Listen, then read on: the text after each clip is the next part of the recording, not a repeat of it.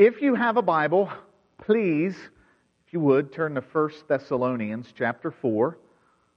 For my friends in the back, we're going to be looking at uh, verses 13 and 8 through 18. Let me go ahead and, and let you know that we are. Uh, how many of you watched the last sermon? Don't raise your hand. You'll, I don't want to embarrass, but last Sunday we finished up Genesis. Um, I hope you watched it. Uh, it was kind of bittersweet to conclude Genesis online as opposed to in person.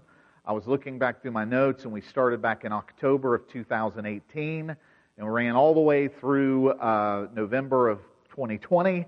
So that's Genesis. I don't know where we're going to land next because for the next four weeks, what we're going to be doing is looking at Advent. And how many of you know what Advent is? Your little Advent calendars. Uh, Advent means coming, um, and it's a reference to the coming of Christ, both his initial coming, which was the incarnation, and the second coming of Christ. In fact, historically, and we're going to follow this pattern uh, here, the, uh, the beginning sermons of Advent, the four weeks leading up to Christmas, were dedicated uh, to the second coming of Christ, uh, to prepare your heart in reminder of his coming back to us. And then, as we get closer to Christmas Day, de- delving into his coming in the incarnation. So, we're actually going to follow that pattern. Um, I've never done it that way before, and that is why we're in 1 Thessalonians chapter 4. Let's read verses uh, 13 through 18, and then we're going to talk about uh, the hope of his coming. But we do not want you to be uninformed, brothers, about those who are asleep, that you may not grieve as others do who have no hope. For since we believe that Jesus died and rose again, even so, through Jesus, God will bring with him those who have fallen asleep. For this we declare to you by a word from the Lord that we who are alive, who are left until the coming of the Lord, will not precede those who have fallen asleep. For the Lord himself will descend from heaven with a cry of command, with the voice of an archangel, and with the sound of the trumpet of God. And the dead in Christ will rise first. Then we who are alive, who are left, will be caught up together with them in the clouds to meet the Lord in the air, and so we will always be with the Lord. Therefore, encourage one another with these words. That's a lot, isn't it? There's a lot in there. How many of you have spent some time uh, studying the book of Revelation or listening to others who have studied the book of Revelation? Just be honest. Let's just be honest. Here it's the end of the year. Let's just confess all of our heart's issues, whatever they may be. How many of you are really fascinated by the end of the world? I'll just go ahead and raise my hand and say, yes, I am. Of course, there's a lot of us. How many of you grew up with Left Behind and you grew up with a lot of those kind of books and a lot of that kind of stuff and you're always like wide eyed? Uh, how many of you went to church? I can tell you, going to church, uh, Pastor Tony, the pastor I grew up with, was really better than the average person when it came to preaching on the book of Revelation. He was just really, really good at it. And every time he talked about the book of Revelation, it could have, we could have said, we're going to meet every Tuesday at 2 a.m., and there would have been 500 people there. Like, he, it wouldn't have mattered. People wanted to hear when he talked about it. And I remember Sunday nights as a little kid uh, hearing these sermons about the Antichrist and the end of the world and the rapture and left behind and all this stuff. And I remember going home every time just like, ah, ah, ah. Did anybody else have that reaction? Like, oh my gosh, oh my gosh. I remember when we first started the church, somebody, some of you can chuckle that know this story. When we first started the church, uh, there was a girl that was coming to our church who always wanted to hear about the second coming and about Jesus coming back and the Antichrist, and these pieces are finally moving into position, and everything, the sun is in line with Pluto. Everything is working out just like we said.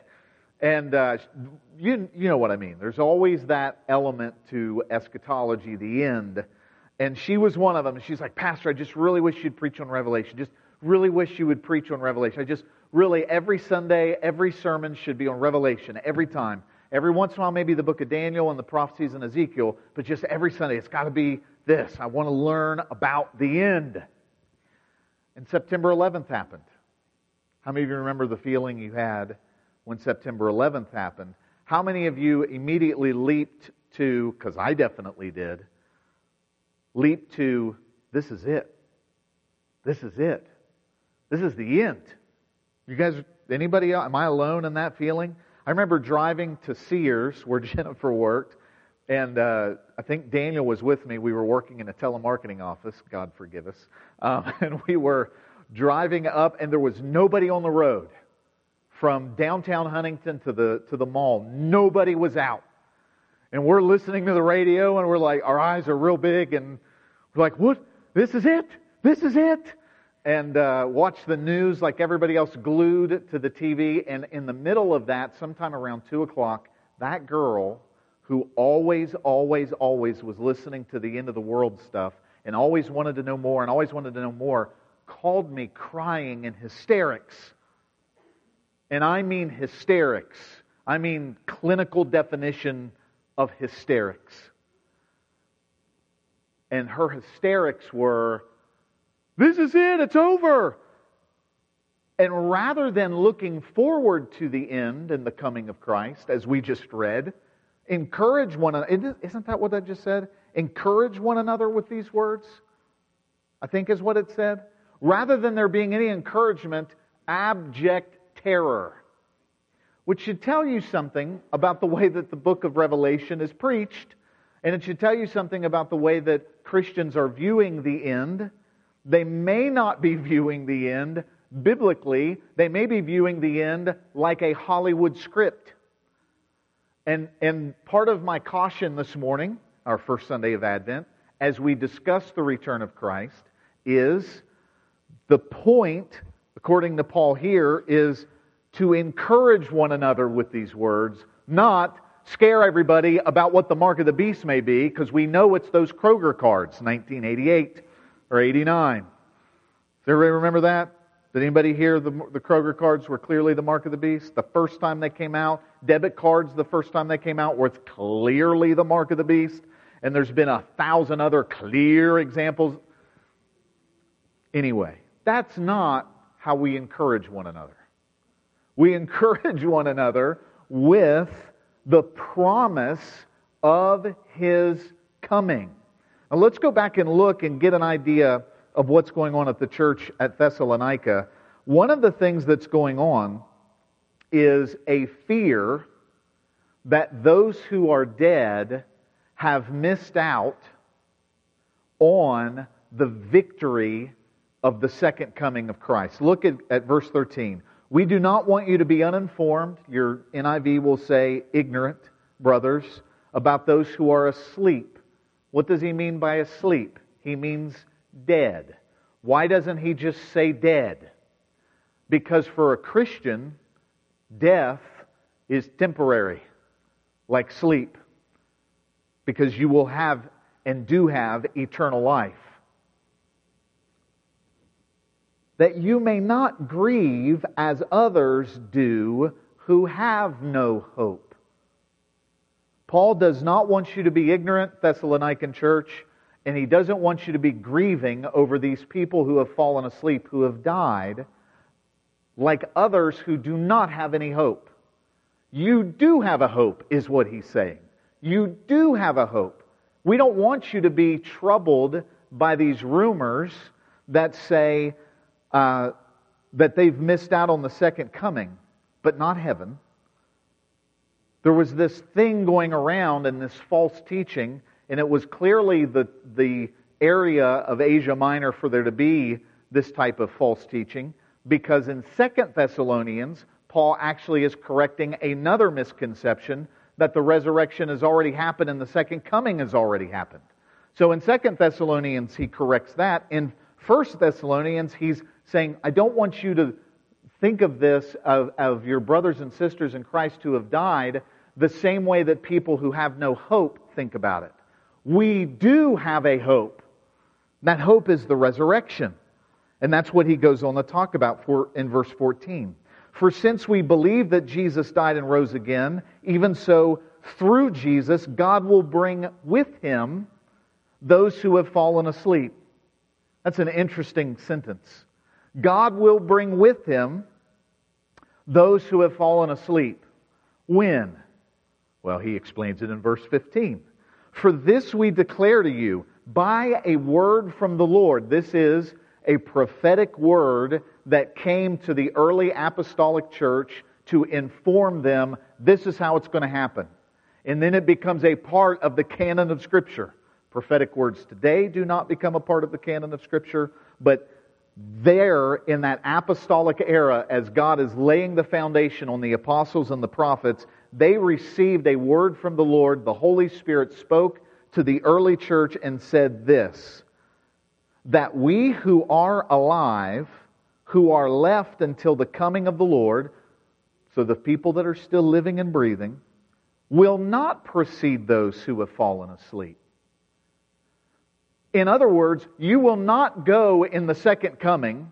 You will not be caught up in the return of Christ apart from or even before those who are asleep and dead. You can imagine what's going on. How many of you have loved ones that have passed away, that are believers, that you wish were with you? And the fear was, oh no, what's going to happen? And they were settling issues that for us, like, well, yeah, we know that. But this is the doctrine of the second coming and of the resurrection of the saints bodily. It is not some metaphor. It is literal, and he's getting ready to describe that. For this we declare to you by word from the Lord that we who are alive, who are left until the coming of the Lord, will not precede those who have fallen asleep. For the Lord himself will descend from heaven with a cry of command. I want you to hear and feel that. Jesus is going to come blasting out of heaven with a cry of command. In fact, how great thou art, just we just sang that. What was the verse? Help me out, Stacy, Jennifer. What was the verse there about him? Shouts. How does it say it? Shouts of acclamation. There it is. When Christ shall come with shout of acclamation and take me home. That, that line and that song is from this verse. For the Lord himself will descend from heaven with a cry of command, with the voice of an archangel, and with the sound of the trumpet of God. When Jesus returns, it will not be like the picture of him where he is like this, or whatever it is that they always painted him, just the very weak and mild milk toast Jesus pictures. If that's the image you have of Jesus, Please erase it.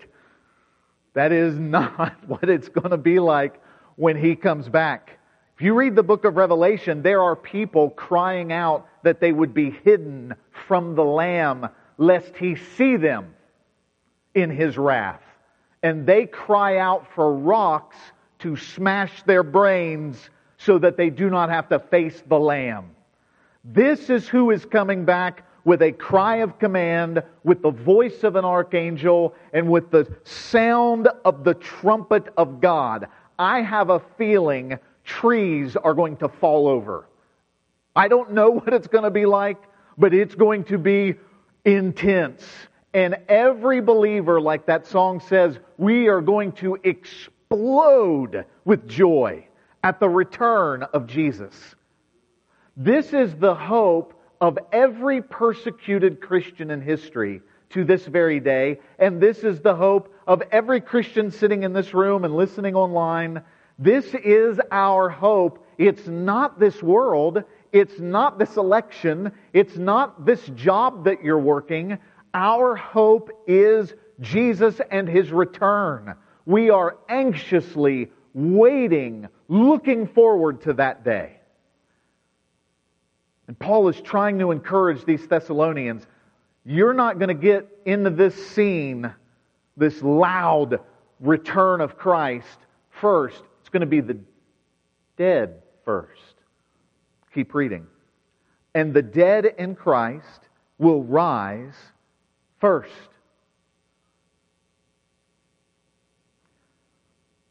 This is going to be really wild. Every unbeliever and every rebellious soul against God is going to see in that moment something unbelievable. The dead in Christ will rise from where? Wherever they're buried. They are going to be raised up out of the grave, and then what? Then we who are alive, who are left, will be caught up together with them in the clouds to meet the Lord in the air, and so we will always be with the Lord. This is, this is crazy stuff, isn't it? You, you think about what we believe. What we believe is Jesus is coming back to get us, and when he comes with that command, like he said to Lazarus, come forth, and he came up out of the grave, He's going to say the same thing to every dead Christian throughout history, and they are coming up out of the grave, out of the ocean, out of wherever they are, and they are meeting the Lord in the air, and we are going to see that happening, and we are going to go up with them and meet Him in the air. Wow! It is incredible. Now, people have asked me, well, what about somebody that died 500 years ago? Their bodies are probably no longer there.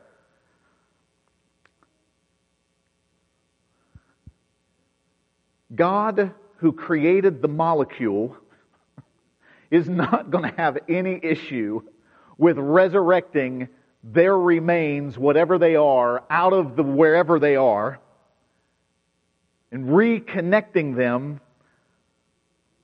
spirit, soul, and body. Let's just mention this quickly as just a bit of just Christian doctrine.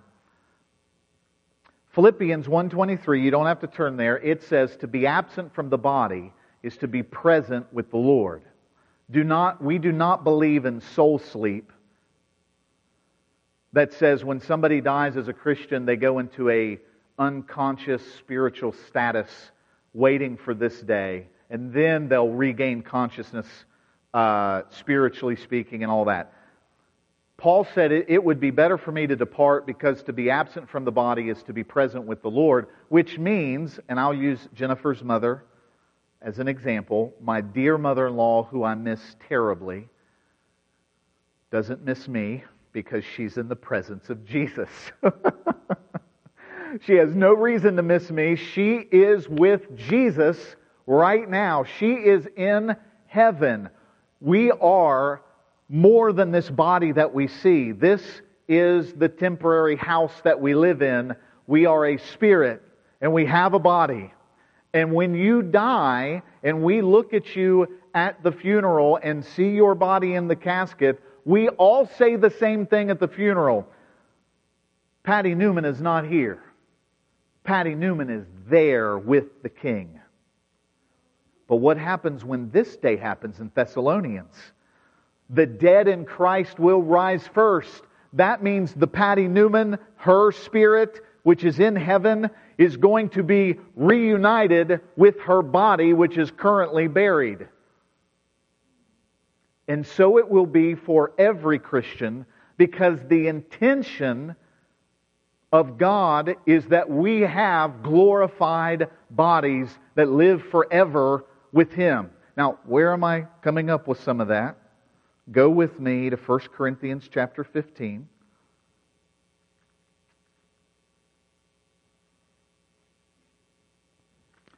Sometimes these are basic things that we don't always think about, but are really important, especially, especially in a time of hopelessness, to be thinking about where our real hope is this world is not my home.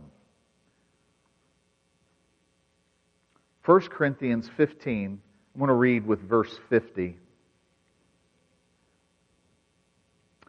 I tell you this, brothers flesh and blood cannot inherit the kingdom of God, nor does the perishable inherit the imperishable. Behold, I tell you a mystery. So if you're out here thinking, what you just said about your mother in law coming back together with her body sounds a little peculiar. If that's what you're thinking, then let's hear the biblical explanation for it.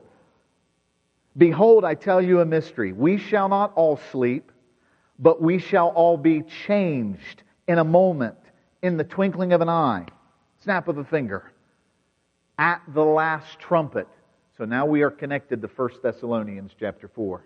This moment, this last trumpet, this return of Christ. For the trumpet will sound, and the dead will be raised imperishable, meaning they do not expire. They've got a new body. And we shall be changed. For this perishable body must put on the imperishable, and this mortal body must put on immortality. You're getting a new body, an imperishable one.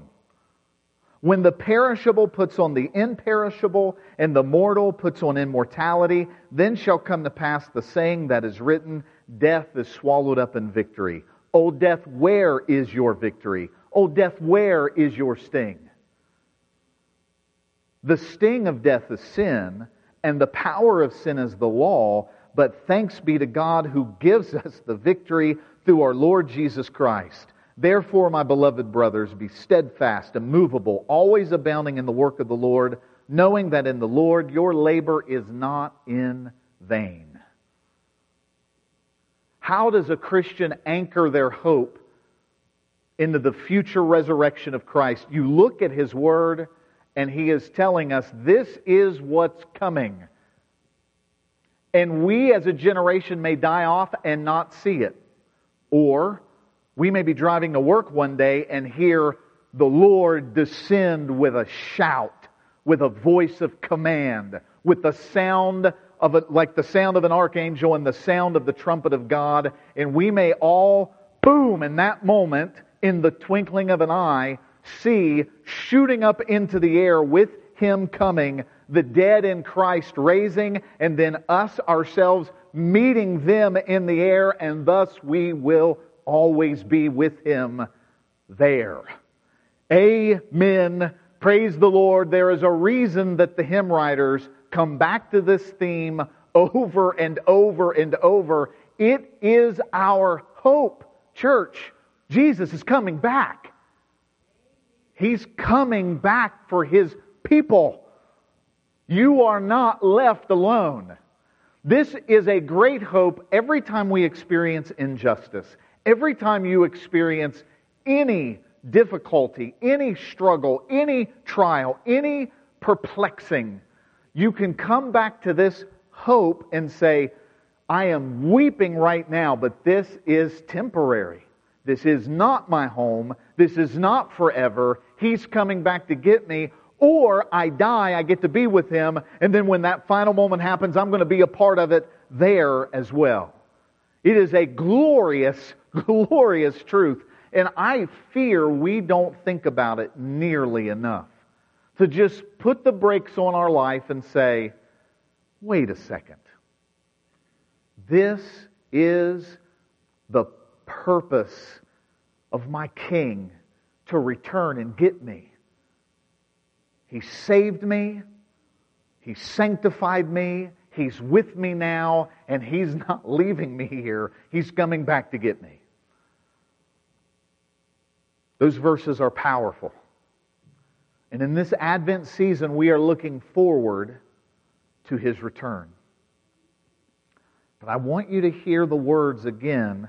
It's the logical conclusion of this hope is in verse 58 of Corinthians.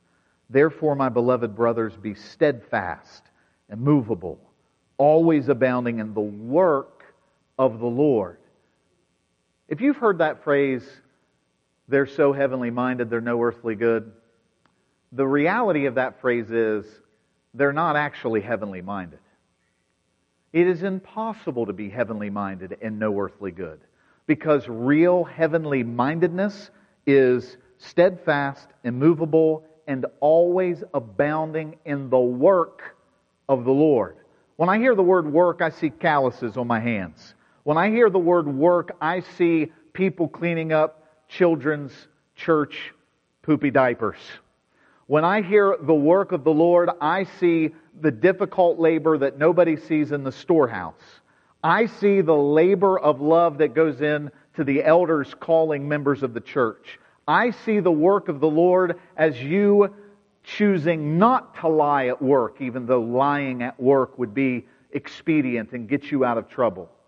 And somebody sees it and you don't even know that they see it. And they say, that guy is a Christian and there is, uh, and they're trying to run away from God and they're rebellion and they're resisting and God's using your life as a testimony to them. The work of the Lord is a daily, ongoing, living out our relationship with God.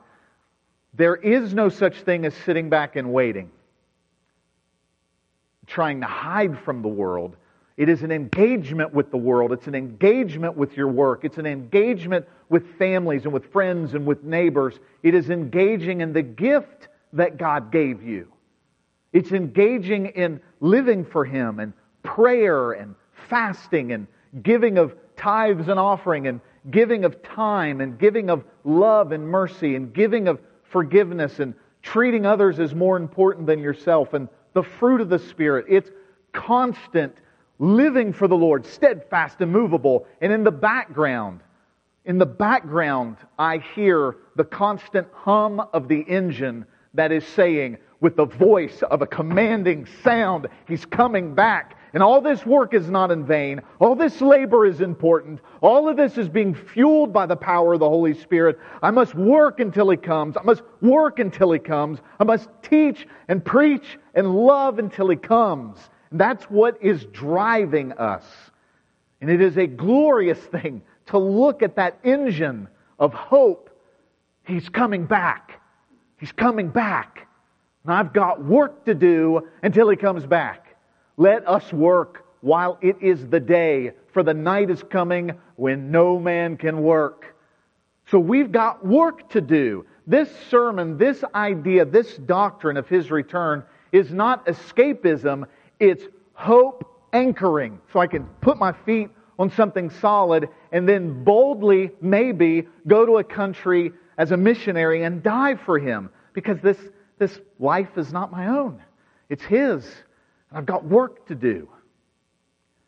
It's a beautiful thing, and I'm not going to make you go back to 1 Thessalonians, but if you read the first couple verses of chapter 5, it says exactly the same thing. It says exactly the same thing. It says that the day of the Lord is coming like a thief in the night. And there will be people saying peace and safety. And then suddenly it comes, which is why we have to be working. We have to be praying. We have to be living.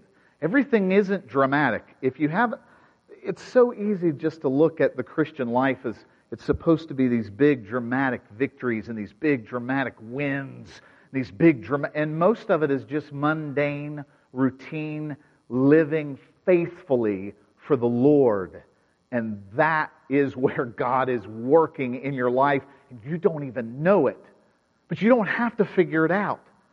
Wouldn't that be wonderful to live your life not trying to figure out what God is doing all the time and just live it for Him?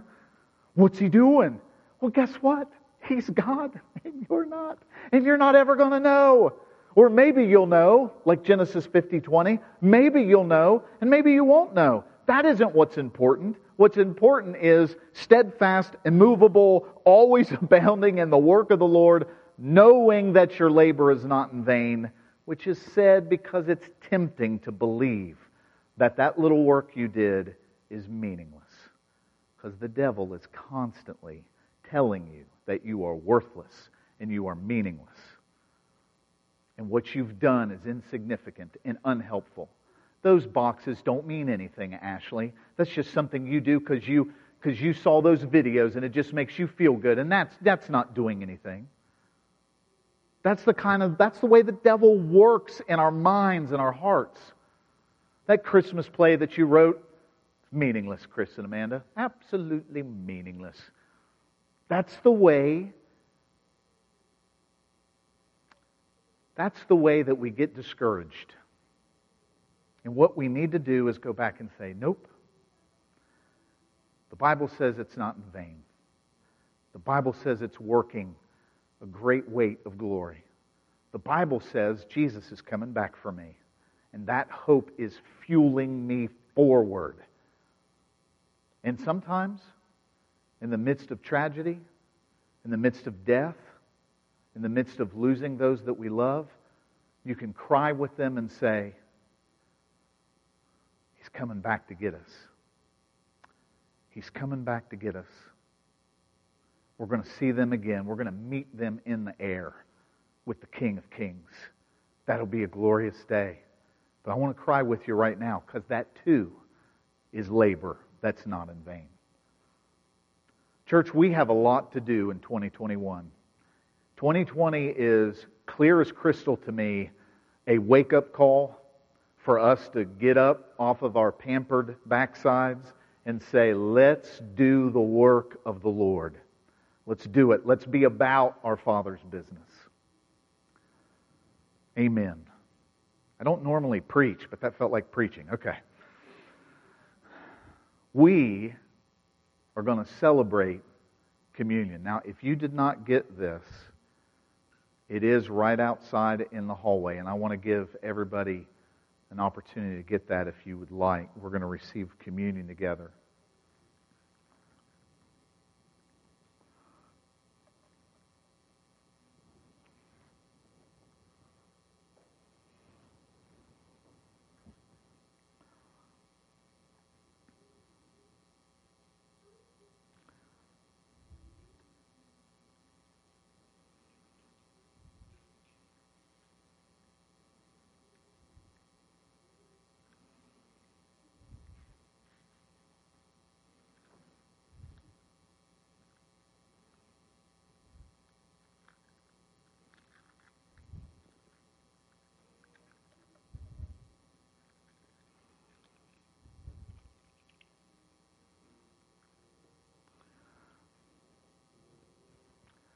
You know, one of the promises of communion is we are actively saying something that is in alignment with what we just read in Thessalonians. Paul told the church at Corinth, he said that when you take it, and he says, you know, there's a warning in there about not taking it unworthily, which means flippantly, which means this is a meal for Christians, and not not a meal that's to be taken lightly and just do it as a routine, but to be taken with reverence and with serious thought.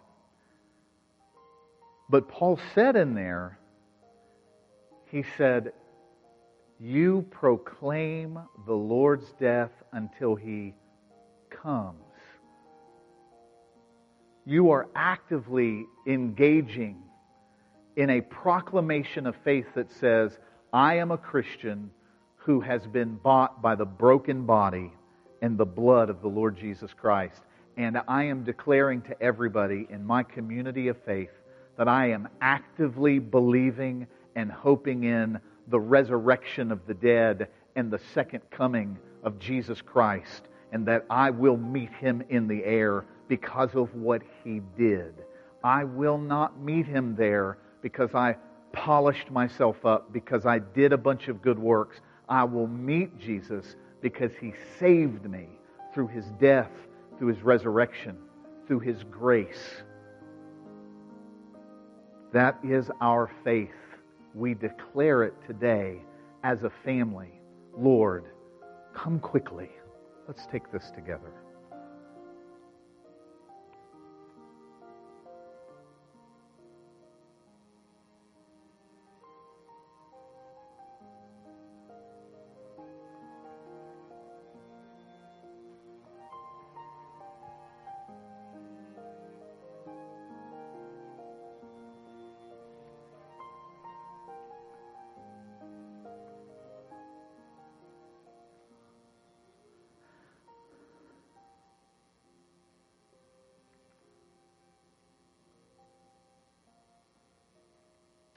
Is an awesome thing to think of you as coming back with a voice of command, with a shout, the voice of an archangel, with the sound of the trumpet of God. It is an awesome thing to think that the dead in Christ will rise first and the imperishable will put the perishable will put on imperishable and that we will be united with you forever in the air. God, we also recognize the steadfast, immovable labor that is not in vain. God, I pray that you would, by your grace and by your Spirit, empower us to do what you're calling us to do. God, lead our hearts, guide us. Help us not to live in fear and cowardice, but in courage and in strength that comes from you. Lord, we thank you for this in the precious name of Jesus. And everybody said, Amen. Church, I love you very much. Want to uh, just remind you that at the giving, either tithely or up here, we appreciate all your faithful support. We will see you next Sunday.